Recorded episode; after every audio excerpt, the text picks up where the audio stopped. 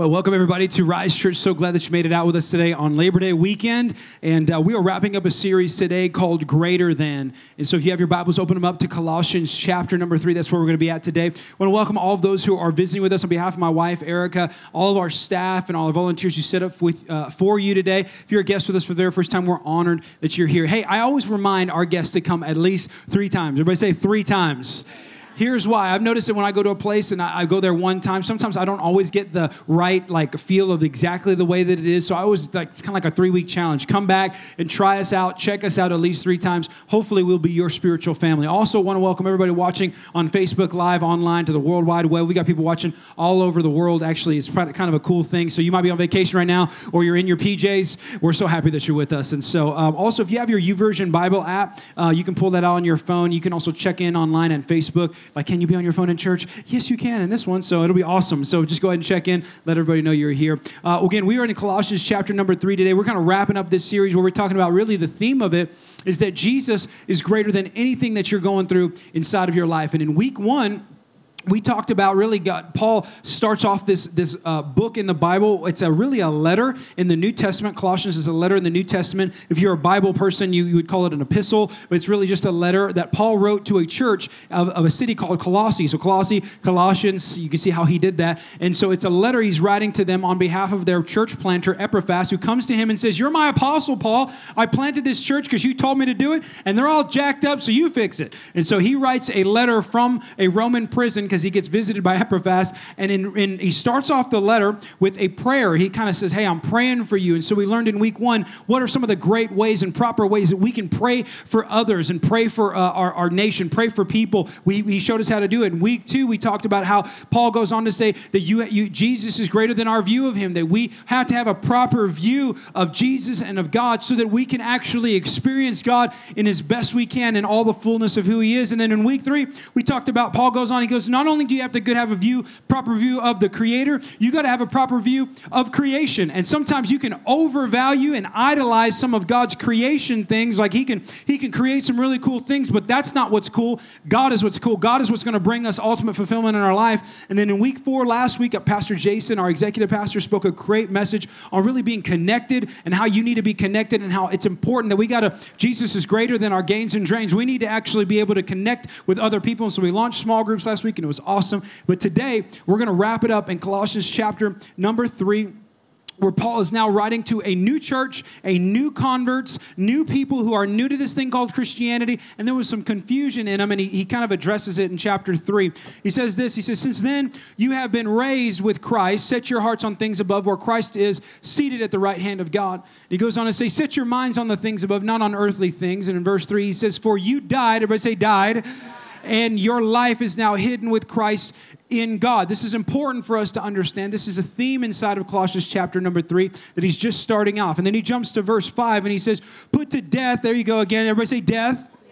Therefore, whatever belongs to your earthly nature. And then he kind of does what we do to our kids. So, like if you tell your kids, hey, be good, and then they kind of gloss over with their eyes. They're like, I don't, yeah, okay, dad, that sounds good. You're like, okay, you didn't hear me. Let me make it very, very clear. Don't punch your little brother, right? Like you have to highlight it. This is what he does. He goes, let me give you a list of things that you need to kill. He says, sexual immorality, impurity, lust, evil desires, and greed, which is idolatry. And then he goes on to verse 8. He says, but now you must also rid yourselves because you didn't, you didn't hear me. I'm going to give you a list of some more. And this isn't the exhaustive list. He was just giving them some ideas. He said, uh, all, also things such such as anger and rage and malice, slander, and filthy language from your lips. It's not necessarily just cussing, because I know people who don't cuss and have terrible language.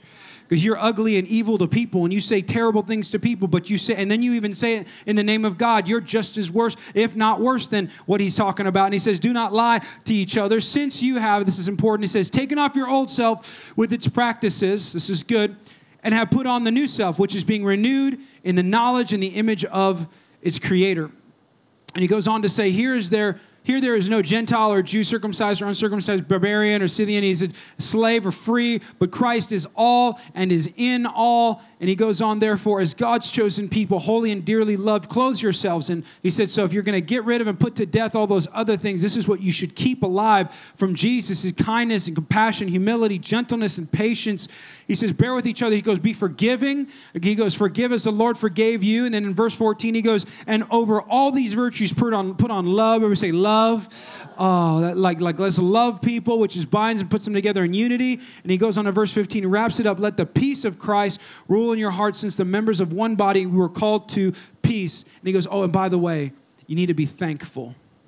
You need to be thankful. So if you're taking notes today, the title of my message uh, as we get started is Jesus is greater than me. Everybody say, Jesus is greater than me. All right, look at your neighbor and say, Jesus is greater than you. Awesome. I just made it weird for everybody. Let's pray. Father, we love you, God. Lord, we just thank you that today, Lord, you have something to speak to us, and I'm honored to speak on your behalf. Lord, I'm humbled that I get to speak weekly uh, in, in your presence and in your church, God, so that we could all be better. We can get to our purpose and get to our potential. Speak to us today, Holy Spirit, in the way that only you can. In Jesus' name. And everybody said, Amen. How many of you ever been to a museum? Raise your hand if you've been to a museum. Come on, like a real museum, like a good museum. Okay, cool.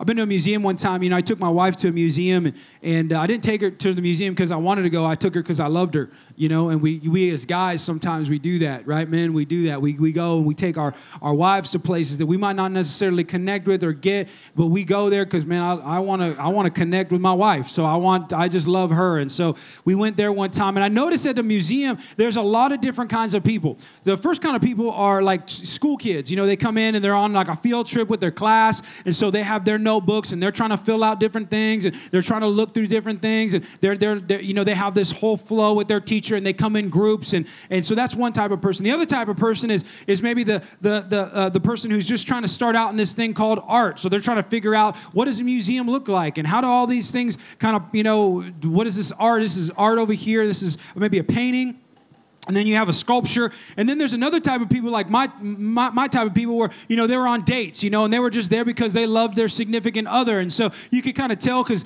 the woman would be at the painting and she'd be staring at it and then the guy would be on his phone right? Like he'd just be kind of like looking at the scores on espn that's kind of where i was. And then there was another final type of person which i would call the art connoisseur right? Everybody say connoisseur yeah it's just fun to say it's a good word and so he says an art connoisseur somebody who gets what's on the wall, right? Like they understand, they've studied the painting, they know about the artist, they know the technique, they know the sculptor, they know what period it came from, what era it was made in, they know about everything. And so they're experiencing it at a level that most normal people probably wouldn't experience it. And I looked over to the left and I saw this guy in the corner, he was staring at this painting.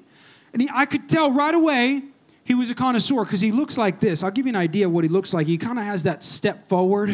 He kind of leans into the painting, you know, and he has a 90 degree angle on his arm. He got, he's grabbing his chin, you know, and he's and, and his eyes look different. His eyes don't look at it with joy. His eyes look intensely. He's staring at something. He's got this. This is his look.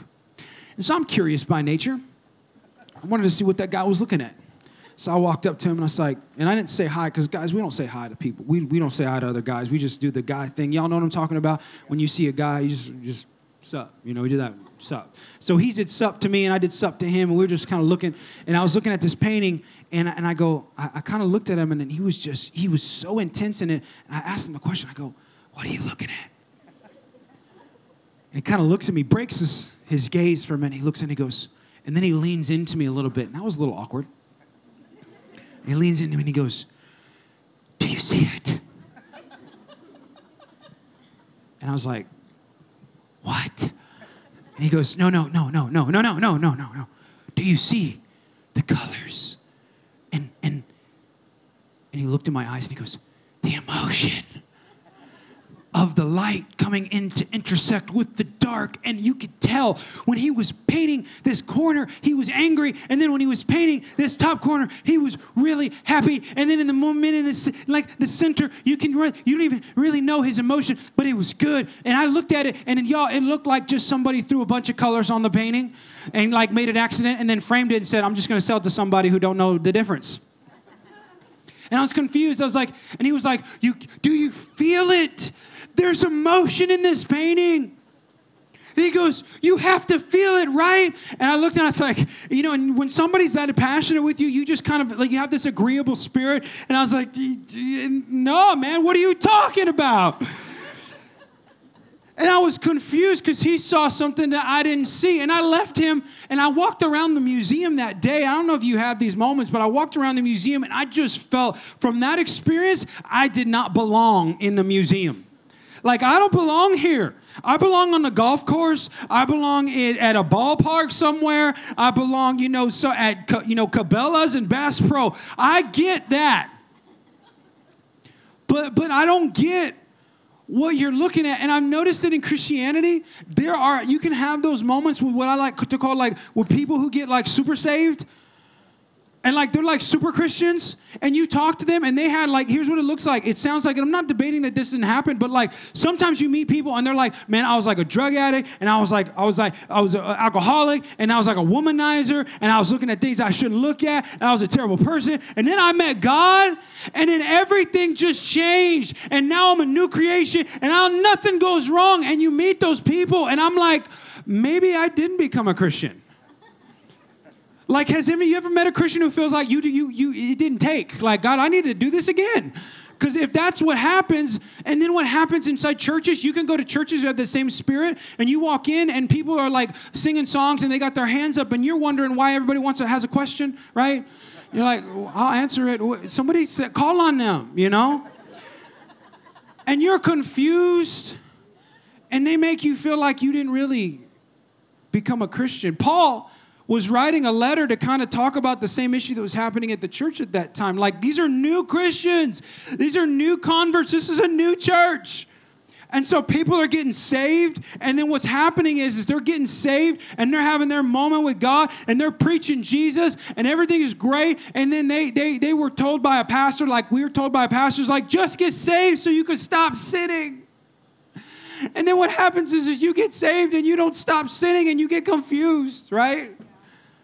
In fact, it brings up a tension or a misconception in Christianity, which is really this is say, once I get saved, like once when I become like a fully devoted Christian, then my sinning will stop. The problem is, is that when I did that, the next day I went out and cheated on the test.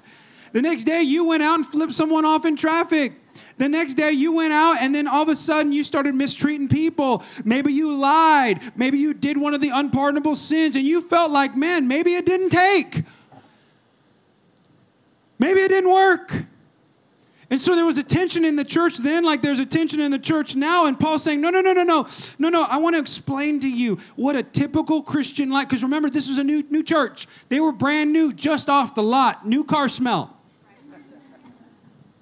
So he's got to explain to them how this thing called Christianity works. He says the first battle that every Christian, every Christian has two battles, and the first one you're going to have to fight is the battle for your eternity. And so he starts off Colossians with that. He says, here's how it works Colossians chapter 3 For you died, ever say died? Died, and your life is now hidden with Christ in God. He says, Listen, the first battle that you're going to have to fight is a fight for your eternity. And Jesus, God has a strategy to how to help you win that battle. And here's his strategy He removes you from the process. He says, You can't do it. You couldn't be good enough if you wanted to. So I'm going to send Jesus ahead of you. He's going to help you win your battle for eternity. God wins it on your behalf. You win because Jesus won. Congratulations. Welcome into the kingdom. That's your first battle. He says, but the problem is, and this is what kind of sounds contradictory with Paul. A lot of times, you know, people say, like, the Bible's full of contradictions. You know, it's like, this is one where people kind of get messed up because Paul says, for you died, and then he confuses us. He says this. He goes, he goes in the next part of Colossians, the second battle, he says, then put to death, therefore, whatever belongs in your earthly nature. So you're like, Paul, you just said I died. How do I put to death something that's already dead? Right?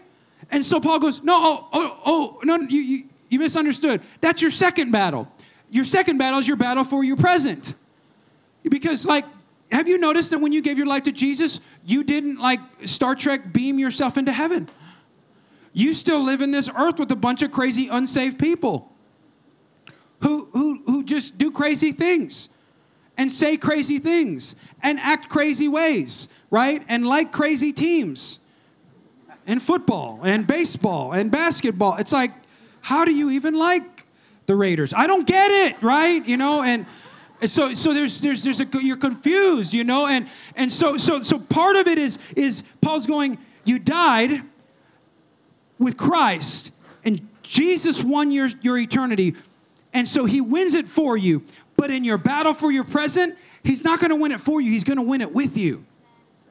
And you play a part in your present.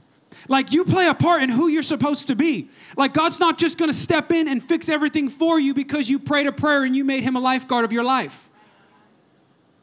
And so God's so Paul is talking about this. He's saying, you, you, you Jesus, God's strategy to win this battle is he fights with you. In fact, it's really a summary of the Great Commission.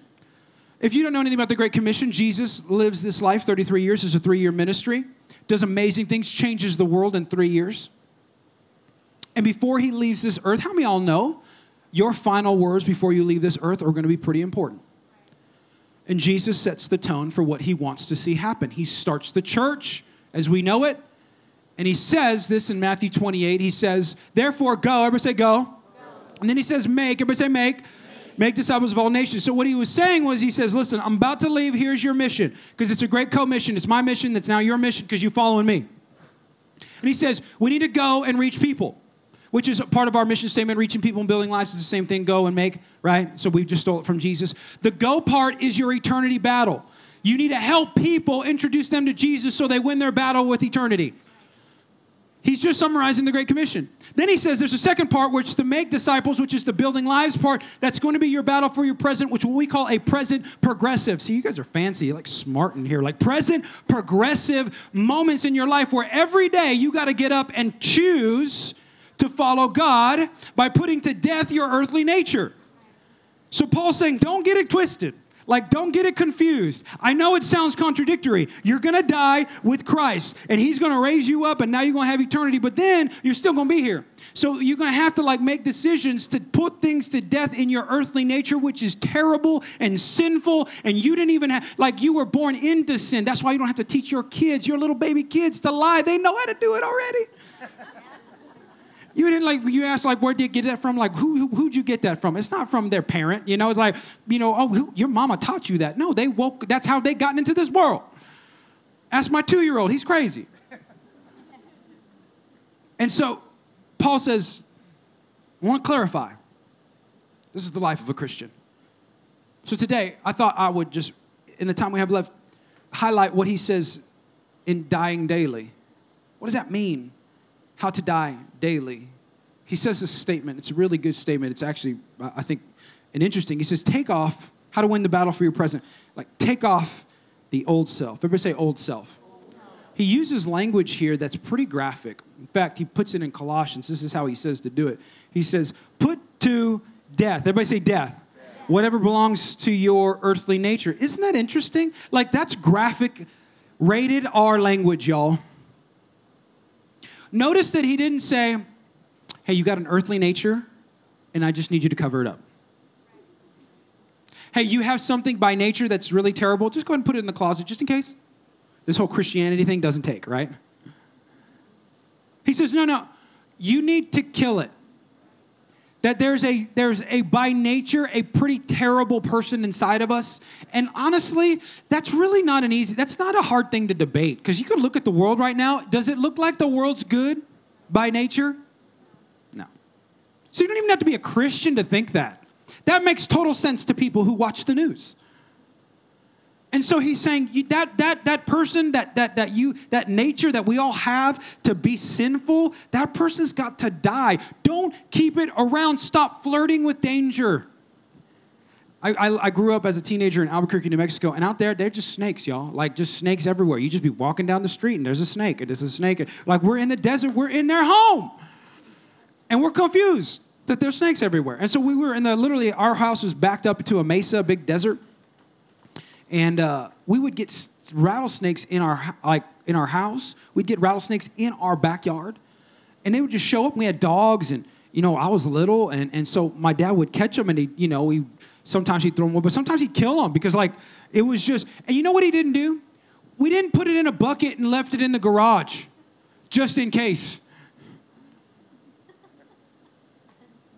Like we didn't keep it around, like to play with when we're bored. That thing was killed because it presented a threat to us. And how many of us keep our old nature? Come on, that person that you knew you were like, like, because you wouldn't even debate with me. You're like, yeah, before Christ, like the BC version of me is pretty terrible. And most people wouldn't argue that, but some of us keep enough of it around, like just in case this Christianity thing doesn't take, we're just gonna keep it around just in case. Put it in a bucket, and then when we're bored, we'll take it out. So we're gonna go to the bar every once in a while, and we're gonna go look at things every once in a while, and we're gonna go do stuff that we just shouldn't We do. Come on. And you play and you flirt with demons and you flirt with evil and you flirt with danger, and then you get bit, and then you wonder why, like, God, why didn't you help me?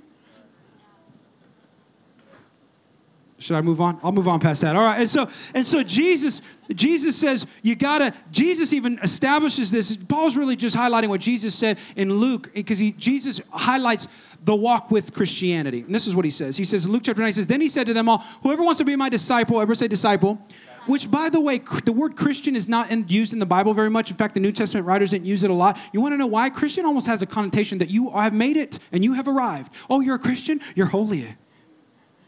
You have thoueth madeth it. If. But he says, You're my disciple, which meant you had to walk with him daily. In fact, the New Testament writers used in Christ and man, a follower of Jesus, which has more of a connotation that you got to wake up and actually follow him. You got to actually do it every day. And so he goes on, they must deny themselves, this is good, and take up their cross. That is a death language. That's death language. That's not, he didn't say you have to deny yourselves, take up your, um, you know, take up your Ferrari, take up your your your mink coat, take up like you know, just the, the, you know, just go ahead and put it in the closet for just a little bit. He says, no, no, you have to take up your cross, which cross has every connotation of death. And so I was thinking about that. I'm like, he used the word cross, so cross has nature to it. So how do we put to death our sinful earthly nature? As we wrap up today, I'm going to give you three simple natures of the cross. The first one is this the cross was by nature heavy, it was heavy, it required effort. A, a, typical average weight of a Roman cross was 300 pounds. The crossbar would have been 100 pounds. And so I know a lot of visions and, or pictures and stuff, and even movies we see where Jesus is carrying his cross, you know, up to Golgotha. He, he, he was carrying the whole cross. Typically, the tradition would have been he would have probably just carried the crossbar and, and that crossbar itself was about 100 150 pounds. So it was heavy. It took major effort to get to a point of death. So you have to think about it from yourself. It, the, the thing that needs to die inside of all of us the nature that you know like the sinful part of you and everyone's got a little bit of a different sin. Your flavor your sin's just a different flavor. Your mine's peach cobbler yours is cherry pudding. It don't matter. Either way, a sin is a sin is a sin. So you just have a different cross you have to bear. But he's saying it's going to take some effort to put that thing to death. So my question to you is, is where, where are you lazy in your holiness? Like where, where have you removed yourself from the process of dying daily? Because you have two battles. We're not talking about your eternity, we're talking about your present. That you're gonna have to make an effort to put to death some of the things that are killing you. Like, where is it in your life? I like what John Maxwell said. He said, anything worthwhile is uphill. Many people have uphill, have uphill hopes with downhill habits that you and I have to maybe stop praying and start doing. Because some of us treat God like a holy lifeguard. That you do what you do, and then when things go wrong, you say, Okay, Jesus, I need your help. Or could it, could it be that God wants us to have some uphill habits, some, some ways to thinking about life, some ways to being like, I'm not just gonna have good intentions, I'm gonna have good direction, that my good intentions don't move us, good steps do, right? And so you, I talked to someone. He said, "Man, my finances are in shambles, so I'm just praying about it right now." I'm like, "What are you praying about? Do you have a budget? No. Do you spend less than you make? No. Do you do you just spend on credit cards? Yes. Okay. So I just tell you right now, you probably don't need to pray about that. You should change it. Take a step. Well, you know, I'm just tired. I, you know, I just got this stuff going on, and I just got like, okay, well, you, your laziness is stepping in between you and what you need to put to death. Every one of us has a step where we need to make an, an effort What part of my life do I need to give more effort? Second nature of a cross is that it was uncomfortable. In the very nature of a cross, in fact, Romans were professionals at torture. They knew how to create systems to where the person could not, the, the cross actually was designed to make sure you were always uncomfortable. You could not find an area of comfort. That even its design was designed to stretch you out. And I would argue to say that a great Christian life is one of constant stretching. That we as a society are addicted to comfort. Like we like the lazy boy life. Like this is good. And anytime we get into an area where it's uncomfortable, just so you know, I think of my messages every week as how can I make you as uncomfortable as possible? I'm like a spiritual trainer. I'm just trying to get you to run more. I'm trying to get you to do one more rep. I'm trying to get you to think, because because all of us drift towards comfort. Like no one ever sells anything on an infomercial that says, "Are you too comfortable in your life? Try this. This is going to terrorize you." Call now. And if you call right now, you get a second one for what? For free. we why? Because we all drift towards comfort, and it's really overrated. Because everybody, look, I every person I ever met who ever did anything worthwhile never got to that point, and they said, you know, Aaron, I got to be honest with you. Here's how I got it. I just woke up and I was here. Thank you, Jesus. In fact, most overnight successes are years and years and years of uncomfortable living in the making. So my question to you is, where are you too comfortable? Well, I only go to church at 11:15. That's it. That's where I feel comfortable. While I only serve in this area of the church, that's where I've always served. That's where I'm always going to serve. That's where I've always done serving. That's where I feel most comfortable. Well, you know, I've always treated my wife like this, and I know it's not right, and I know she hates me, and I know there's always these things going wrong in my family, but that what's make me most comfortable. And I would bear to say, and I may argue to say, that your purpose and your destiny is on the other side of your comfort. I want you to be uncomfortable. My desire for you is to be uncomfortable. Why? Because most of the time, the level of uncomfort that you're feeling is really signs that you're moving. It's signs that you're about to do something. Like I'm excited that you're you actually got up and and and and and did something at all. Because comfort's killing you. The third nature of the cross is that it was painful. That a cross demanded pain. A cross required pain. A Romans designed the cross to bring pain. It's going to be painful to kill the things that are inside of us that need to be killed. It should hurt.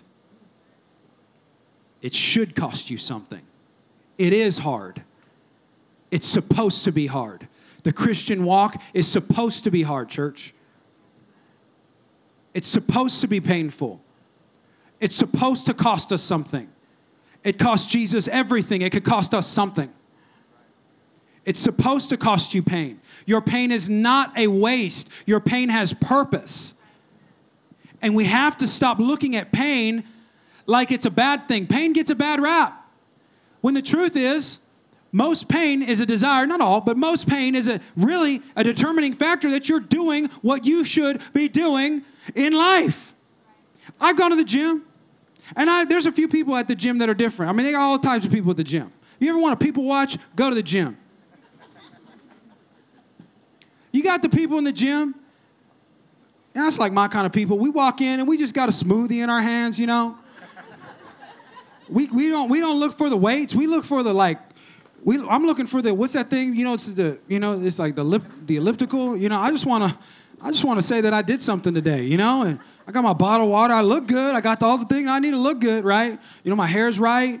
You know, I'm just talking to people. Hey, what's up? You know, man. Know, hey, you know, I'm just having a good time. You know, but I've noticed that when I do that, I don't sweat very much. It's powerful. You know, Now, I'm not getting stronger. I don't understand. And I'm not losing the weight that I thought I would lose. But I'm telling you what, I look good at the gym. And then there's the other people. As some of y'all like that in this church. You know, I see your social media feeds, and they just be like, you know, they walk up and they, they go into these, they're not even gyms, they're just like warehouses, and they look like where you would torture people. And they walk in and they're slamming weights on the ground and they're high fiving and chest bumping and they're working out and they're sweating. It's just crazy. And they're screaming and they're yelling, yeah, get some. and to their credit, they look like they got muscles. And they are in shape. And I talked to one of my friends, they were like, yeah, man, when I leave that thing, it hurts. They don't walk out of there going, man, you know, well, you know, I just was trying to not be painful today. I just want to hang out. Why? Because pain is a, often a, it's, just, it's like an indicator that you're doing something. You're moving, you're growing. In fact, I would argue to say that your greatest moments are the, on, the, on the other side of you just getting into some pain moments. My wife said this to me the other day, and I'm closing. She said, You know, Aaron, some of the she goes, You know, my most joyful time in my life? One of the most pure, and ladies, y'all, y'all, y'all could probably amen this. Some of the, the most joy you ever had, euphoric experience you've ever had, was right after you, the doctor handed your baby to you. And and and she said, she said, what's weird about that is it's right after the most painful moment of my life because my wife has our kids at, at home. Like, we're hippie people. Like, that's how we did it. She had it in my house, or my room, on my side of the bed. And just, she was, I was laying next to her, you know, and I was just like, it's everywhere. It was just. And I remember, I remember her and how painful it was and how, what she had to go through. Isn't it interesting how the most amazing moment of joy was on the other side of maybe one of the most painful moments. And so, my, my prayer for you as a pastor is that you wouldn't run from pain. You need to know this your threshold for pain is your purpose ceiling. You're never going to get past that. So, if you don't lean into some of your pain in your life, you're never going to kill what needs to be killed, and you're never going to get to where God has for you. And so, there's some things inside of you as a husband that needs to die and it's going to be painful. There's some things inside of you as a wife that needs to die, and it's going to be painful. There's some things inside of you as a Christian that needs to die, and it's going to be painful. But on the other side of your pain, come on, on the other side of your pain could be the greatest joy moments of your entire life. Lean into that pain. It's supposed to be hard. It's supposed to be hard. It's supposed to hurt. It's supposed to cost you something. If it was easy, everybody would do it. You are in the elite of the elite, not because of who you are, but because of what we and who we represent. It's supposed to be.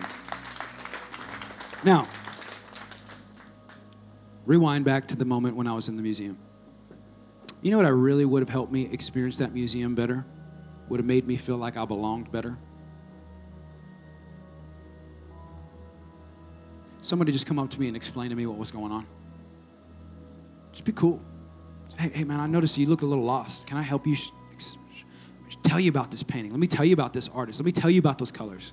Let me tell you about, let me invite you in. And how many times of our churches where you walk into a church and you walk in and you're a little lost? You're like, I don't know if I belong here. And people make you feel like you don't belong here. Come on. May we be a church. Can we be a church where we look for the people who are lost, both in this building and out. They say, hey, let me explain to you the colors of Jesus. He's incredible. He's amazing.